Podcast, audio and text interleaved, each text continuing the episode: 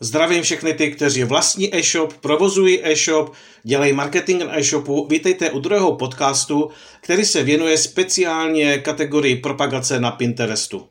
Co se v dnešním podcastu dozvíte?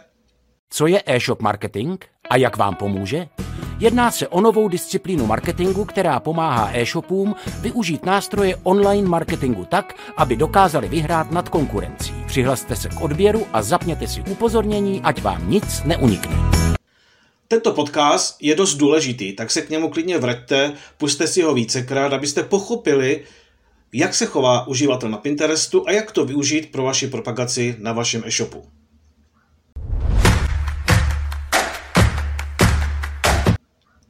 Na začátku si ještě znovu zhrnujeme, jak funguje ten interaktivní vizuální vyhledávač na Pinterestu. Jak je dobrý, že směle konkuruje vyhledávači na Google nebo na YouTube. A já bych řekl, že ještě lepší než vyhledávač na Google a na YouTube, ale jenom pro zákazníky nebo sledovatele Pinterestu. Na začátek se nejprve zamyslíme nad tím vizuálním interaktivním vyhledávačem na Pinterestu, který je tak dobrý, že směle konkuruje vyhledávači jak na Google a YouTube. Proč to můžu tvrdit?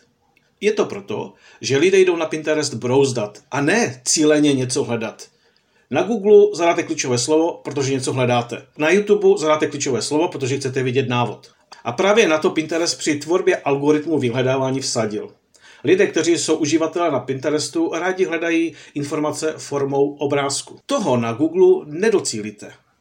Buď na vás při vyhledávání vyskočí reklama firem v souvislosti s klíčovými frázemi, nebo na vás vyskočí banner na nějakém internetovém portále. V lepším případě na vás vyskočí produkty, které jsou v Google nákupech.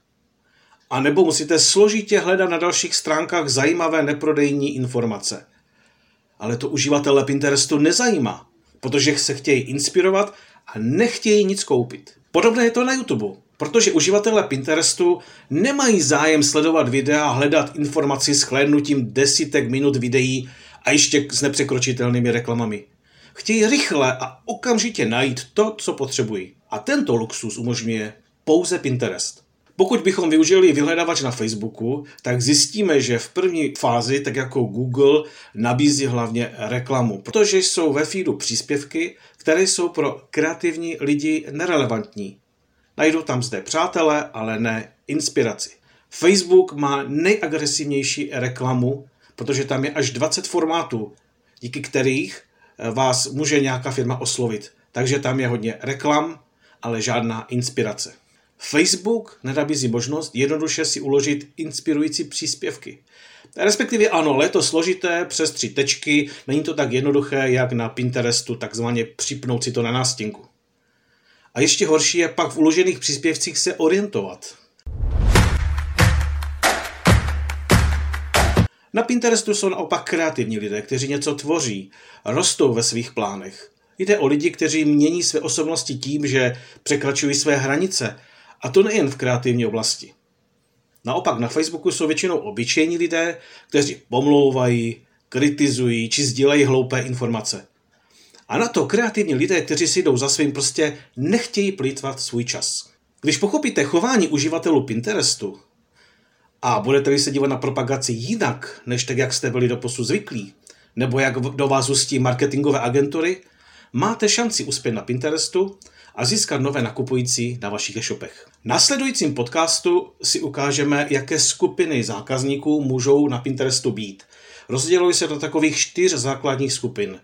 Takže pokud vás to zajímá, sledujte další podcasty. Co je e-shop marketing a jak vám pomůže?